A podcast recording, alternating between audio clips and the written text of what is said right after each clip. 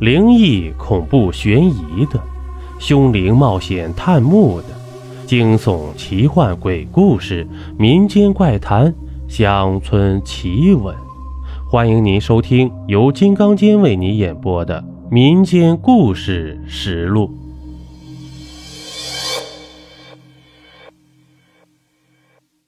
这一集呀，给您讲一个鬼宅的故事。村东头啊。有一间废弃的老房子，泥坯子的草房，窗户纸已经撕烂了，房顶的稻草已经腐旧发黑，黝黑的窗户框子就像两只空洞的大眼睛，悠悠地盯着过往的村人。村里人走到这里都要绕道，有追赶鸡鸭到这里的人过来呢，也先要喊一嗓子，壮壮胆。然后哼上两句歌，提提神儿，这是规矩，是给屋里人提个醒我是路过的，马上就走，不会惹事这个屋子呀，就是村里的鬼宅，因为闹鬼，一直没人敢拆。就算来了叫花子，这村里人宁愿将山上的窝棚倒出来给他们暂住。也不会让他们住在这个地方。屋子一直弥漫着一种阴冷悲凉的气息，尤其是冬天的晚上，呜呜的北风穿堂而过，这屋里就附和着唱起鬼歌。二姨曾经缠着刘奶奶给讲鬼屋的故事，这刘奶奶每次都愣神然后哀哀的叹气。最后啥也不说，就摸着二姨的头说：“丫头，这屋子的事情就别打听了，怨气忒重了。白家仙都不愿意管啊，说是机缘不到，没办法让里面的东西超生啊。你们可别去那里撒野。”这屋子吞了咱们屯子，嗯，俩人了。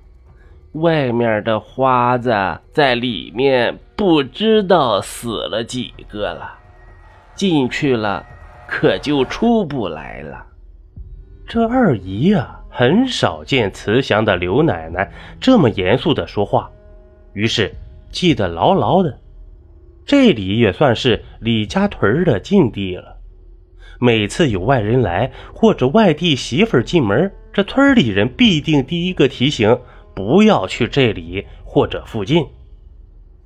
慢慢的，村里人就形成了默契。但禁忌呢，也就是禁止人进去。至于为什么禁止，这鬼屋为什么荒废，又为什么闹鬼，连村里最喜欢八卦的大婶子们都讳莫如深呢。直到后来。邓姑姑的到来，鬼屋的事情才算真相大白。而邓姑姑也通过自己的能力，将这个鬼屋的戾气给化解了，还了李家屯一份宁静。从此，全村的人都对邓姑姑敬服。原来这东头的屋子是一户姓牛的外户人家过来盖的。当时好信儿的大婶们看到一对夫妻带着一个小女孩，扛着大包袱，赶着一头猪过来，就知道是外地过来扎根的，于是热情地帮他们安顿，又打听出这对夫妻是分家出来的，也没啥家底儿，就想靠着力气开荒种田。这庞爷当时还年轻呢。庞爷的老叔在村里管事儿，就号召大家帮着这对夫妻盖了房子了。开始的几年，他家日子越过越红火，牛哥待人大方，牛嫂待人热情，邻里之间处的呀都特别好。但是后来呀，牛哥的脸就总是阴沉着，牛嫂呢也渐渐的没了笑模样。牛哥分家呀，就是因为是家里长子，但是牛嫂几年却只生下一个丫头片子。这在当时重男轻女的社会受了很大的压力呀，尤其是牛嫂的婆婆，超级严厉啊，嘿，给赶出来了。于是啊，生儿子成了牛嫂的一块心病了。她到处求医问药，总是不好用。家里的小女孩到了三岁，才起了个旺儿的名儿，这一听啊，就是为了心底的愿望。刚搬来这几年，牛哥还有盼头，换个环境，这牛嫂啊能生个儿子。但是几年了，牛嫂的肚子还是不见动静，牛哥就忍不住了，开始在家打妻子、骂女儿，说牛嫂就是个丧门星，又说女儿是个赔钱货，将家里闹了个鸡飞狗跳。村里人头里还来拉架劝和，但是看得多了也就不在意了，任由他们去吵吧。这天呢，又是大年夜，牛哥在外面喝了一斤的白酒，回家开始发酒疯，气儿不顺呢，于是拎着鞋底子，照着女儿身上不分轻重的打起来。牛嫂护女儿啊，忙拦在头里和牛哥撕巴起来。边拦着边说：“平时你发疯就发，今天大过年的，你能不能让我们娘俩好好过个年呢？”这牛哥喝了酒啊，听这话更生气，这一手就将牛嫂推了个跟头，牛嫂的后脑勺就正正的撞上了灶台了，一声不吭的就倒了下去。这牛哥吓得立即酒醒，但是牛嫂的血啊。已经流满了厨房的地面了，顿时便呆住了。旺儿眼见着妈妈的惨死，想起打出生起自己跟老叔家的弟弟就是不同的待遇，想起在奶奶家奶奶的白眼，想起自己亲爹没事就拎起来的鞋底子，顿时红了眼，嗷的一声就跳起来。到厨房拎起菜刀就往牛哥身上砍，就这么被亲闺女给用刀活活砍死了。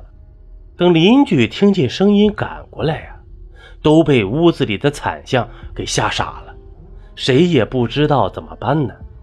只见旺儿自己满身的鲜血，手里拿着菜刀发怔呢，或者外面零零散散的鞭炮声。这个年呐。笼罩在不祥的阴影里。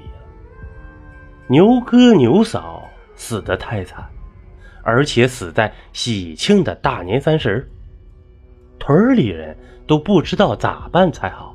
庞爷的老叔出面了，让各家摊钱给牛哥牛嫂打了个棺材，买了寿衣，在南山选了个地方，大年初三就草草出殡。这旺儿，大伙给他戴上白孝帽，出殡呢，让他哭爹娘，他却一声不吭，只在坟前狠狠地将白帽子撕碎了。大伙都以为他疯了，这个小孩怎么处理呀？也难坏了屯里人。要说养吧，谁家也不愿意要个砍死自己亲爹的疯子。要说不养，念及牛哥牛嫂这些年的好，再怎么说也是一条人命，不是？于是大家就商量着，先让旺儿吃百家饭，等过了十五，让庞爷老叔带着村里人和旺儿去找他奶奶，看看老家人能收留不？这出了十五，庞爷的老叔选了几个人跟他去，其中就有刘奶奶。瞅着老太太的眼色，慢慢的将事情讲了出来。果然，老太太一听，立马就嘎了过去。一家人掐人中灌水的给救了过来。结果老太太一转醒，就伸手去摸自己的烟袋锅子，照着旺儿的脑袋就抡了下去。那是黄铜的烟袋锅子呀！这一下子，旺儿的脑袋。立即出血，顺着脸就淌下来了。老太太咬牙切齿地指着他骂：“你就是我们家的丧门星啊！和你死妈一样一样的，就是来害我家的呀！我一个儿子就被你们这么整死了，你个逼崽子还有脸回来？你就应该碰死在你爹棺材上！老太太骂够了，大伙留下旺儿，准备告辞。老太太忽然板起脸来，指着旺儿跟庞爷老叔说：“把你们带来的这个畜生带走！我家不能留这个不是人的玩意儿，你们去把它给我卖到窑子去，要不直接扔山里喂狼了。”庞爷老叔看到这个状态，知道旺儿在这儿啊是不能待下去了。没办法，只好把旺儿领回去。结果就在回来过山的路上，这晚上打尖的时候，旺儿啊失踪了。过了大概半个月，一天早上，屯子里忽然出现了佝偻的小身影，肮脏的衣服，凌乱的头发，眼尖的人认出是旺儿。旺儿回到了自己村东头的屋子，一下午没出来。晚上，屋里忽然传出了凌厉的嚎叫声。